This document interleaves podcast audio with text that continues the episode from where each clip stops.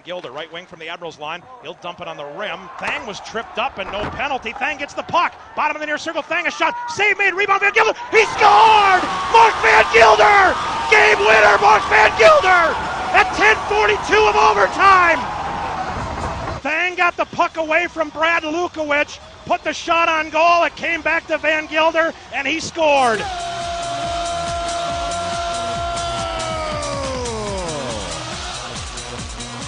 So that was a long time ago. Welcome to this Milwaukee Admirals podcast with Charlie Larson. I'm Aaron Sims. That was a little more than 11 years ago, April 25th, 2011, Charlie. Crazy. The last time the Admirals won a playoff series until this past weekend. Yeah. How many days was it, Aaron? I can't. It was, you know, I don't. 4,038. As you as you said so eloquently on the broadcast, 4,038 days since winning a series and 4,030 since winning a game on the road in the playoffs. And, and the, the, Admirals were able, in one fell swoop, to do both of them with a Sunday afternoon win at Manitoba to move on to the division finals, where they'll take on longtime arch rival, the Chicago Wolves. Right. Absolutely. Absolutely. And we're excited about that, obviously. Very much so. It's been a long time. The, the guy who was responsible for that last highlight uh, joins us now. He's been doing color commentary with me on the telecast this year on My 24. Uh, one of my favorite people in the history of the world, Mark Van Gilder, joins us. Uh, Van, thanks so much for doing this. Uh, let's go back to that moment. Uh, what yeah. do you do? You remember hockey players have unbelievable memories and yes. i'm curious about your memories about that about that well first about that series yeah. because like gabriel Bourque, who i just saw is scoring for laval, for laval yeah yeah uh, gabriel Bourque had an unbelievable series in that texas series right he had a couple uh, did he have two overtime winners down in texas he had one at least yeah Chris Mueller had a Ryan great Thang series had one and ryan thang had one. shot coming down the right wing okay um, and and gabriel Bourque. i remember basically everything about that series, which is not surprising because we won. If you want yeah, to ask me about the Houston series, I don't remember a single thing. um, uh, but I remember, well, first of all, there that was one of the best, the craziest series. If you're a fan, like that was amazing. There was last second goals to tie games, overtime, crazy momentum swings. Um, it was it was it was nuts. It was nuts you you'll remember I can't we went down to Texas. I think we they scored with maybe 1.4 seconds left or something in the third to tie it. Right. And then we lost. And beat us in overtime. And everyone yeah. was saying, like, how do you come back from that? And the next game where we I think we scored with like a little over a minute left to tie it. We won in overtime. Yes.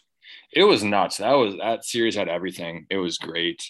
And the play, I the the play that ended the series, I remember as well. Like a, an amazing play by Ryan Thang, who was who brought it off the wall. Who, yeah, I mean, a Notre Dame guy, obviously, um, and a Minnesota so he, kid too. But he's a Minnesota. Yeah, he hits all. He checks all the boxes.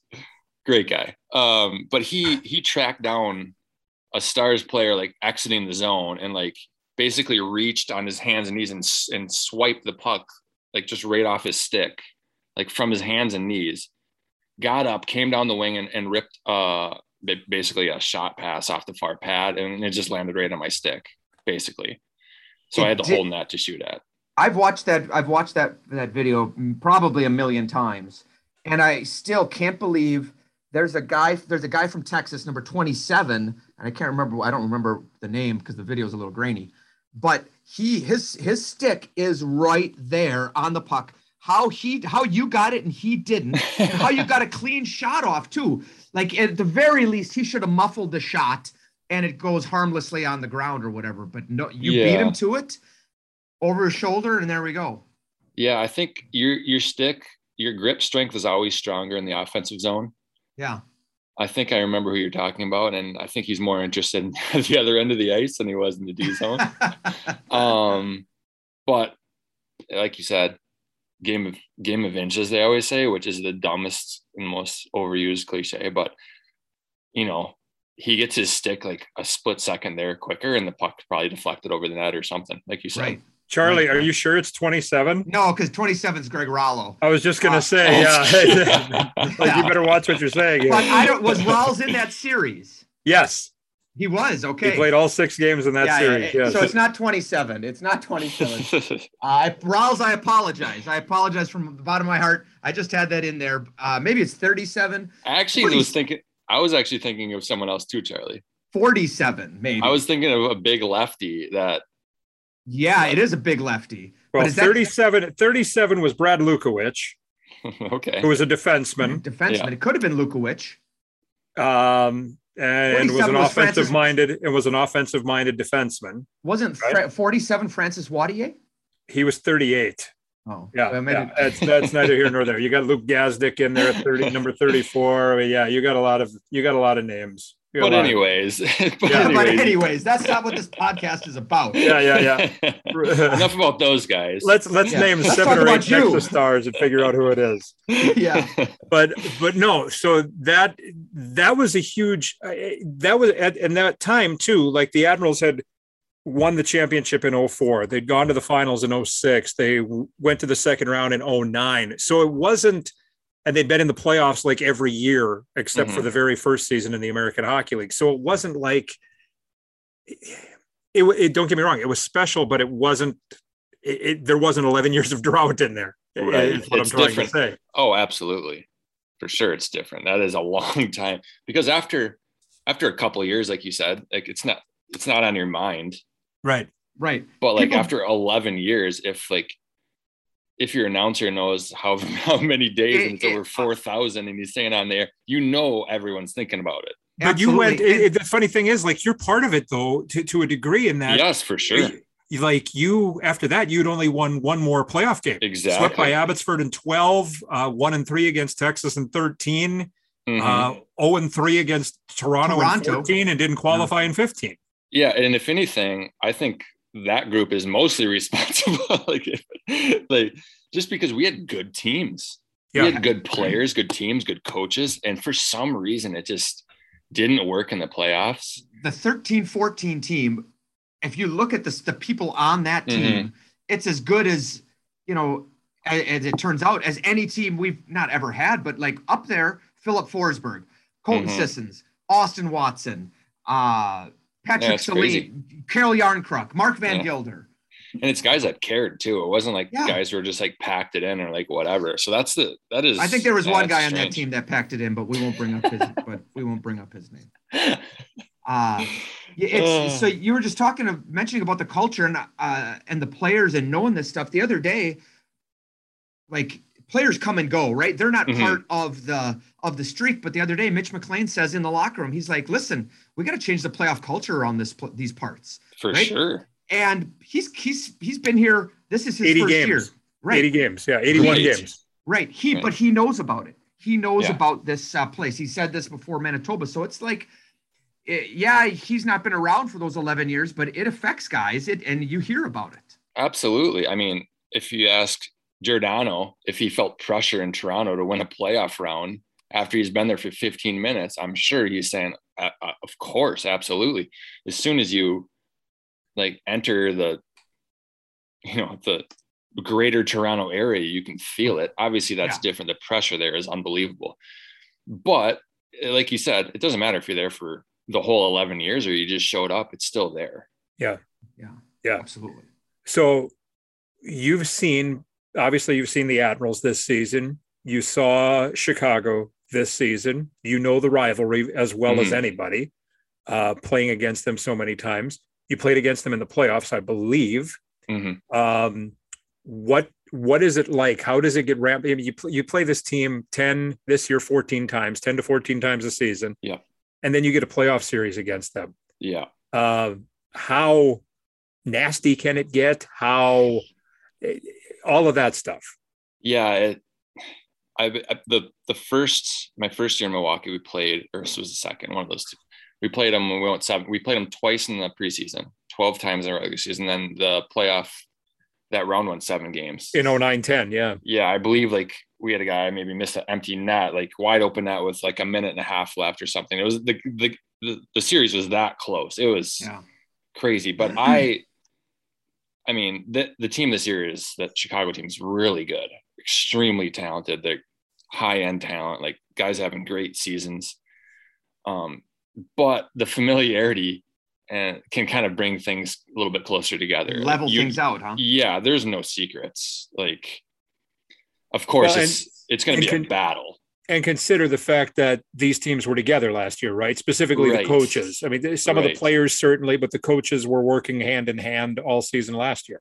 Exactly. So, like, I think just from a preparation standpoint, you've got so much to draw on, and as a, as a player, you're really familiar with the power play, with their breakout, how you want to, you know, disrupt it, how you're going to attack their penalty kill, like literally everything, like how, what they're going to do in the neutral zone when you set, you know, like all the all these kind of things are become a little more familiar. And as a player, the more familiar it is, the easier it is to kind of just play. You just react.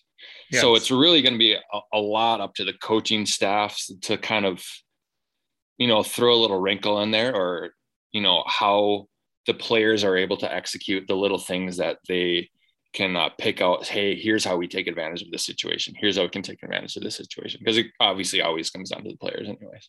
Yeah. You know it's it's interesting that nine, 2009 2010 series chicago 100 i just looked it up. They had 105 points. They were supposed to steamroll us right? Mm-hmm. and they go they win we, we go down in the first two we lose the first two games in that series. And but this was a Lane Lambert coach team, and we'll talk about Lane a little bit later. Like Lane was, he's a, a remarkable coach. Proof, you know, he spent his last most of his career in the NHL, and now he's the head coach of the Islanders.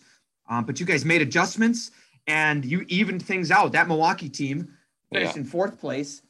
Uh, still had 90 points, which is a pretty good season. But much like this team, real good team, just maybe not quite, uh, especially at the beginning of the year, we weren't as as good as they were. But yeah, you know, who knows now? But the playoffs level things, mm-hmm. and mm. You know, talk a little bit about what I. This is a long way to get to this question about like what is people always say playoffs are different, but how are they different? What's the difference in the playoffs from the regular season? Yeah, I think sometimes in the regular season you can just kind of want it more than another team, and you're just like, then it's that kind of tips everything in your in your favor. They played the night before, or yeah, they played the night before. They had bad travel. So and so has had a tough time with what you know, like things are going on. But in the playoffs, it's the focus and the preparation is so everyone's so dialed in that like basically everyone's selling out every shift. So like they're the the sprint to the puck that you know the day the in the regular season maybe you get to like easily and you can just kind of like get get you know inside position and you're on the puck that that simple that simple five foot race or five step race is like an absolute battle just to get to that puck because the possession means that much or it's maybe it's on the pp and like that one extra possess like one extra control of the puck might be the difference of scoring the goal and might be the difference of winning the game or not and that like it's just so much more magnified when it can end your season as opposed to when it's like, oh well, we got 50 more games this year. It's it's fine. Like right. if I lose this battle, it's not the end of the world. Right. Uh, speaking as a as a hockey player, as a team, you're it is the end of the world for your team if you lose this round. So like that's why those puck battles become so highly contested. Is I don't want to be the guy that loses this battle, that doesn't get the puck out, doesn't get the puck in, costs us a goal, costs us the game, costs us the series. So it's just like everyone's selling out and the desperation level is just five times higher you know i, I what you're saying there and it, it, it makes me think that you talk about physical teams and skill teams and all of that stuff and the the assumption or the uh, presumption is that the skilled team isn't going to do all of that that that's not the case right now like every team even yeah. if you're known for high end skill Right. Like the Wolves. You're, you're all you're exactly. all physical teams all now. You're all yeah. physical teams. Mm-hmm. Exactly. And not only that, but I think if you watch the Lightning play, like they have some really high end talent, Brayden Point, Kucherov, Stamkos. Yeah. You can still raise your compete level by using your own identity, what with whatever that is. If you're an undersized guy, it's getting there, you know, getting there quicker and you know, the hard change of direction, cut back before like you get pinned or like it's, it's not all the same for every guy. You can raise your compete level, like you said, Aaron. If you have a, a skilled team that is just really good on puck control, puck possession, that kind of thing, it, it doesn't mean they got to go out there and run everyone through the glass suddenly. They're still right. going to play their identity, but just raising their compete level. I think a great example of that is that when I was a kid watching hockey, the those the Detroit Red Wings teams, sure, that were just like unbelievable talent. Fedorov, Larionov, Yzerman, all these guys, but Shanahan, um, these guys raised their compete level. They didn't change, you know, completely the way they played. Yeah, the guys are finishing more hits, but they still played their game. It, it's just at a higher a, level. It's and it's about like you said, it's about desperation. Exactly. You, you got to be desperate. So how do you then do you? Where's the line? And this is maybe this is even an answer, a question you can answer. But how do you avoid taking it from I'm competing to I'm being stupid? Right. I'm trying to do things that right? Like uh, uh, uh, things that I, I can't do. I'm uh, uh I'm pushing out pushing after the whistle.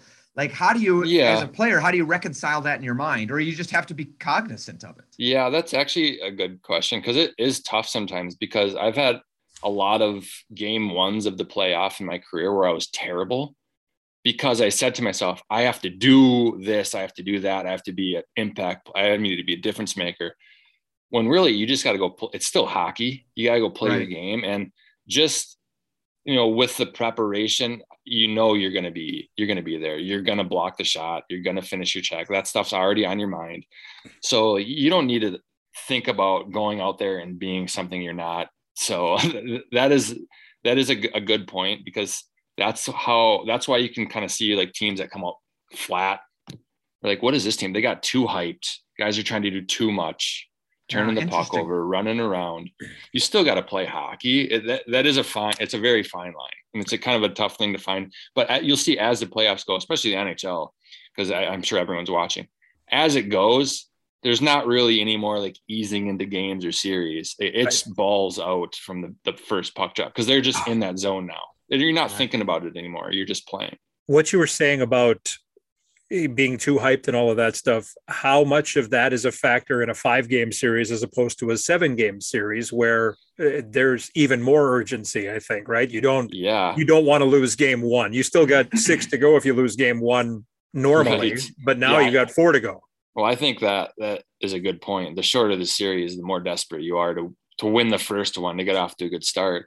Um, so that can definitely be a factor. Uh, i think maybe that was a factor in the round you just you guys just watched um, with Manitoba, like down suddenly down 2-0, you're like, holy smokes, like our season could be over in, in the flat in a flash of blink of an eye. Um, so yeah, that can happen. Of, of course, you don't want to go down 1-0 in a seven game series, but that's a good point. Like the shorter the series like that, um, the more, you know, the more hyped you can get. And yeah. is there is there more pressure on a home team in game ones because they have the home ice advantage? As soon as you know, who, I don't remember who's the, the, the popular line is a series doesn't start until a road team wins, right? Yeah. I, uh, or is it just like, hey, this is hockey and this is what it's going to, every game's going to be a battle and it doesn't really matter if it's home or on the road? Yeah, it depends. I think, um, I still do think, I don't think you care as a player, You're like whatever, like they win the first one, doesn't matter where it is, we'll win the second one. But if you are going into a building as like the underdog, obviously you're obviously the underdog if you're going on the road first most of the time, unlike yes. some of the, the shorter series. Um, but uh, I'm sorry, what I was just I just lost my train of thought. I was talking. I mean, I was just curious about like the pressure. Oh Is yeah, more yeah. pressure on Chicago. Yeah. As the favorite and I think team? so. I think that I think the pressure on the home team, like, because as a road team, you're thinking, I, we just got to get one of the first two. Yeah. Is what you're thinking. You're saying, like, if we win the first one, we're playing with house money. Great. If we can go up 2 amazing. But we we came here hoping for a split. And then, so I, I do think the pre- there's a lot more pressure on the home team in game one. But if they get, and if, if you get game one as the home team, you lose game two, it's the same thing. It's the same. So you're like, okay, now we got to win one on the road. Like we, you know, so I, I do think the pressure wise, is a little bit easier to go um, on the road first because you're just like, man, we, we get one, we're in great shape. And and now, and there haven't been playoffs the last couple of seasons, obviously in the American Hockey League, but now with one series under the belt, there's really no such thing as a rookie anymore, is there? like like they've they've seen it now. You've seen it all, especially in the case of the Admirals. You you've played you've played in a game, uh, an eliminate, basically a game seven. So game five yeah. was basically essentially game seven. So you've had guys that have had that experience, um, gotten a number of playoff games under your belt. So yeah, there's no there's no excuses, and you're as a player, you're not gonna you're not gonna use as as an excuse anyways. But like you said, there's no more rookies. It's just everyone in together. Uh, I got to ask about the 9 10 season. I'm pretty sure it was the 9 10 season because we lost game 7 mm-hmm. against Chicago. But the season didn't end for you and or mm-hmm. for Jeremy Smith. I think it was Mike Bartlett, if I'm not Mike, mistaken, yeah. right? So we were on the us, same flight on different right, teams. Tell, tell us what happens. Your Admirals. Okay, mm-hmm. the, the date of game seven that year was April 26th. The April 26th, your teammates April 27th, you're not. Tell us why not, and then what happened from there. Yeah, so we and Mike Bartlett, uh, fantastic human being, Also, obviously Notre Dame guy as well. Um, oh, gosh, but... I can't believe I set him up for that, Aaron. That makes me want to vomit a little bit. It's too easy. It's too easy.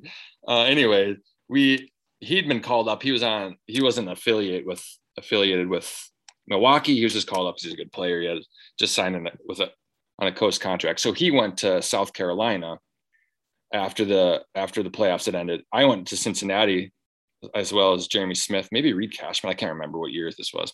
Yeah, but Cash. So we were on the same flight together. We played Game Six the next night. I believe I believe it was in South Carolina. On the, ne- the very next night. The very next night we played Game Six, and we Cincinnati we were down three to two. We won, and then the next night after that, we played game seven. So I went, we went game seven, game six, game seven, three, three games in three nights. Oh, and Bart elimination games, elimination games, three nights in a row. Elimination games, three nights in a row. Um, and then the funny thing is, after the game seven, I can't remember. I don't know what day it was. At the time, I probably don't even know what day it was. I was so delirious. We had one day in between that round and the next round starting in Cincinnati and I, I flew back to Milwaukee to clean up my apartment, have an exit meeting, and drive down to Cincinnati. Oh, I didn't oh get all gosh. the way down to Cincinnati. I was so tired that day. I had to make a pit stop. So the next morning, I got up, missed pregame skate, and then, then that round started.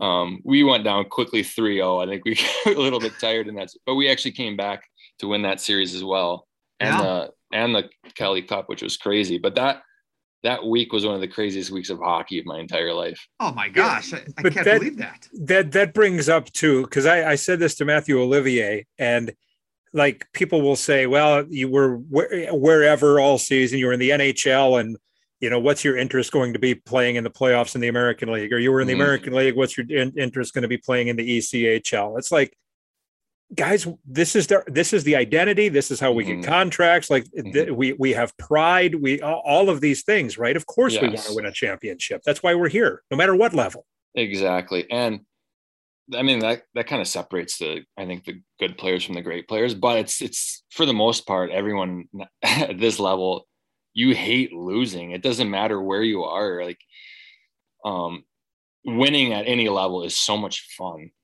yeah. And there, there's literally not there's no positive to losing. Like there's okay, the our, my summer's two weeks longer. Um okay, yeah. great. That's great. But right. depending on where you're going, it's probably 53 degrees anyways up here in the so you might as well be winning. And like so that that's a that's a good point because when we went down to Cincinnati, you're like, man, I like I just want to take a breath but as right. soon as the pucks dropped, you're like, okay, like it's on. Let's, let's go get this. Right. Yeah. You know, which is crazy. All, yeah. Another former coach of yours, Dean Evason, would say he would ask him about guys being tired because it's a three and three or whatever. He'd be like, listen, once the puck drops, these guys are in amazing shape. They have to play 60 minutes and then they can be as tired as they want. But during the game, it shouldn't affect them. It shouldn't impact them. Yeah. And I, I don't think the hardest part of, th- of a three and three is like the travel the Wednesday the... before. yeah. when it's like the the preparation, waiting waiting for it to come is the hardest part, the anticipation. But it, like you said, once the puck, puck drops, and Dean is spot on. Like you jump over the board, you're not like, oh, I wonder if I have enough in the in the tank for this shift. No, you're like, I'm gonna go get, I'm gonna go get us on the board here. I'm gonna go win this battle. So it's a good point. You know, you know uh, it, it, Charlie brings up Dean. We're going to talk about Lane Lambert, but I'm thinking here that the full-on head coaches that you've played for are now all head coaches in the National Hockey League from Milwaukee. Now that Lane Lambert's been hired by the Islanders, Herbie, I guess, was an assistant with the Edmonton Oilers, but mm-hmm. Kirk Kirk, Kirk Muller, Muller, went to Carolina, and and Dean Evason, of course. I'm seeing the common denominator, and not once have I heard these guys give me any love helping them get to the NHL. How about a how about a tryout, even right? I mean, no, just a, just a, a hey. I recognize that all of us have made it to the NHL simply by coaching Mark. Mark Van Gilder. just a little love would be great, you know. Like, um, no, I I was ex- I was extremely fortunate, and one of the reasons why I stayed in Milwaukee for so long, like I've had guys that are like, "Man, I'm out of here. I can't stand this coach. Like, I can't play for this guy. I can't play for this guy." I love. We had great coaching staffs in Milwaukee. We were extremely fortunate. Very different personalities, but all fantastic coaches. Yeah. Um. So I I was lucky, and it, there's no. It's no surprise that all those guys are are now had a, either now or have had NHL jobs, and I think it was long overdue on multiple on a couple of those for sure. Yeah. So let, let let's talk about Lane, right? He's just hired as the New York Islanders coach. He spent, boy, how many years did he spend as an assistant uh, to Barry? Since uh, 2011. Since, since 2011, yeah. The 11 12 season, he when he Absolutely. got promoted to Nashville, yeah. So 11 mm-hmm. years, and now he finally gets this opportunity. Lane, hold on. This blew my mind when I read this the other day. Lane is 56. Lane Lambert is 56 years old. That blew, that really made me feel old. It blew my mind. Anyways. No way. Uh, so what was it about Lane for you that you loved having as a coach? And what yeah. makes him a good coach? Um, man, there's a lot. I think the main things are his attention to detail, one, and his just extreme passion for the game and for winning. Like, if he, I bet he's still sour over preseason losses in the American League from 15 years ago. he cares so much. He wants it so bad. And he is willing to put in any number of hours of work to get his team ready to play. There is nothing that he has not covered with his with the team before a game starts and that for me uh, some guys some guys don't like that maybe information overload i loved it because any face off I, I knew exactly what i was doing on a win on a loss in any zone on any dot any situation in the game there was no surprises going into the game i knew exactly what we were doing and it, it took the hesitation it took the thinking out of it for me um, as a sociology major, that's what you want to do playing. you want to take all the thinking out of it and just where did, oh, where did you get school? That, where, yeah, what degree did you get that from? What school? Yeah, thank you guys. That's right. My wife gives me a hard time. Finance major. Yeah, right. yeah. What's she gonna do with a finance major? Sociology is where it's at. exactly, exactly.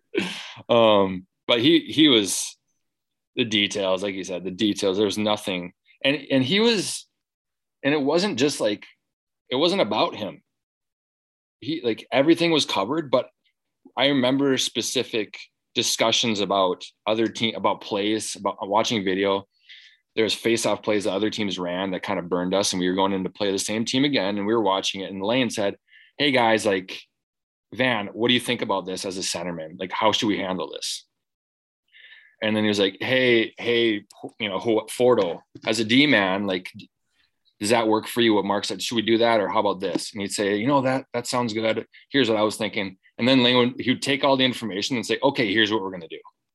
Yeah. He would make the decision. He would say, this is what we're doing. But he, he wasn't too proud to ask for help. He wasn't too proud to ask like what we thought. I love that about him. He, he was a, a great guy, a great coach. He respected us. And I mean, yeah, he's, he was nuts. He is nuts in, in a good, in a very good, a good way. He wants his team ready to go. He wants to be sharp. Uh, he was awesome. there, there's the, the the story, and it made the rounds in the at this level uh, from that 09-10 season. You're playing Chicago at Allstate Arena, and I don't remember which game it was, uh, but Chris Chelios, who has Charlie and I were talking about this the other day. Chris Chelios has literally seen everything in the game. uh, by this. I mean, he's, he's 25 years in the NHL at this point, and now he's finishing up his career with the Chicago Wolves. And he said the adjustments that Lane made during the game, and we, we we around here like Milwaukee, the Bucks fans are talking about what Coach Bud is doing during the game, right? Mm-hmm. In-game adjustments and does he do enough and all of this stuff. Mm-hmm. Um, Chris Chelios said that the adjustments Lane made during the game in 09-10, a regular season game, were the best he had ever seen. Certainly, there's some recency bias, whatever the case For might have sure. been, right? And yes. and you can you can take all of that stuff, whatever. I I like to take it at face value because for a guy who has seen everything, that's a pretty bold statement to make. You don't just Chris Chelios isn't just going to throw that out there for no, no reason. exactly, right, exactly, right. especially yeah, in the American Hockey League. Exactly yeah for sure. And that's like i said like that's uh, a very good trait of a coach humility. Hey it's not working. I worked my nuts off to get to get us get this game plan ready for my guy like ready for this game. It's not working so i'm going to change it. Yeah. I'm not going to wait. Lane wouldn't wait for the, the period to end he wouldn't wait for the next shift. The whiteboard's out right there, and he's making an adjustment. Right, he's leaning over your shoulder right exactly. now. Next time you're out, this is happening. This here's what we're doing. Here's what we're here's the adjustment we're making. Here's what we're changing. The next group comes off the ice, lets that group know, and then there you go, done. Like move on. You know, Colin Wilson, uh, who you obviously played with here, you uh, you he told this hilarious story on a different podcast about playing in Peoria, and. uh it's a, a, Sunday game and he's not really paying much attention. You know, Willie could be a, a little bit of an airhead, right? Uh, and a great, probably as dominant a player as we've had at this level for the time he was here. He was yeah, so he was good. awesome. But we're in Peoria and Lane calls uh, during a timeout or whatever. He says, "Okay, center is not swinging behind the net anymore on a breakout." Not and and what does Willie do? He's like, "I guess I just wasn't paying attention." Next next breakout, he swings behind the net and Yang and Lane yells from the bench at him, "Hey Willie, you know, f you." Willie, and, yes, I I remember this because Lane's leg came over my shoulder because he was leaning. Step onto the boards. Foot, he put his foot on the boards so he could get closer to Willie as he skated by with the puck. Oh, that was hilarious. and then, I mean, if you're Colin Wilson, what else can you do? Just a huge smile on his face as he skates. Oh, I'm sure. I'm sure. Right? Like, luckily, oh, he didn't uh, decapitate him or anything. Yeah, you, that was you, great. You had said in a career of great moments, one of your great, if not your greatest moment, was a conversation you had with Lane in Nashville. Yeah. Yes. Um. I. I mean, I think there are a lot of guys that respect Lane as a person, as a coach. I'm I'm up there, you know, near the top of the list. I loved playing for, for him. Um, and then like I, you know, when he moved to Nashville, I'd have training camps there, and obviously there's a lot of guys there, but like just for him to take the time to like just talk to me, you know, um, tell me how I'm doing, and kind of just give me some advice during training camp. That kind of stuff was awesome. And what like the last training camp I had with him there, my second to last season, before um, him and Barry had moved on, he pulled me aside after practice and told me, "Hey, Mark, you're the smartest player I ever coached." And I, I was, I was actually blown away. Like I was, I think like it might have been a Chelios moment. Maybe he was thinking that I see at the moment that you're the smartest player I'm coaching currently, or I don't know what he meant. But but I but it, it really made an impact on me because I just the, the amount of respect I had for him. Um, huge tire pump. I'll never forget it. Uh, I did get sent down three hours later, so I, I have not because of him. About, yeah, you're the smartest player. He probably was gonna say you're the smartest player, but you're you're really just not skilled enough to play. At I think he left out the second part of that sentence, which I appreciate, and I'll I'll take it as the greatest compliment I've gotten in my my hockey career. That's awesome. That's, That's fantastic. Awesome. Yeah, that's great. Uh, Van, we can't thank you enough for the time, as always. Good to see you and uh, yeah, we'll we'll hopefully get the get a longer run in the postseason. We can get maybe find another TV game somewhere along the way. I hope so. I hope so. And like I told Charlie, for you guys, anything, anytime, anywhere. Well, be careful. Be careful what you offer. Yeah, well, I'll right? just turn my phone off if I really don't want. If you really you don't do want to us, yeah. you can do that. New phone, uh, that'll that'll do it for Charlie Larson. I'm Aaron Sims. Thank you for listening to this Milwaukee Admirals podcast.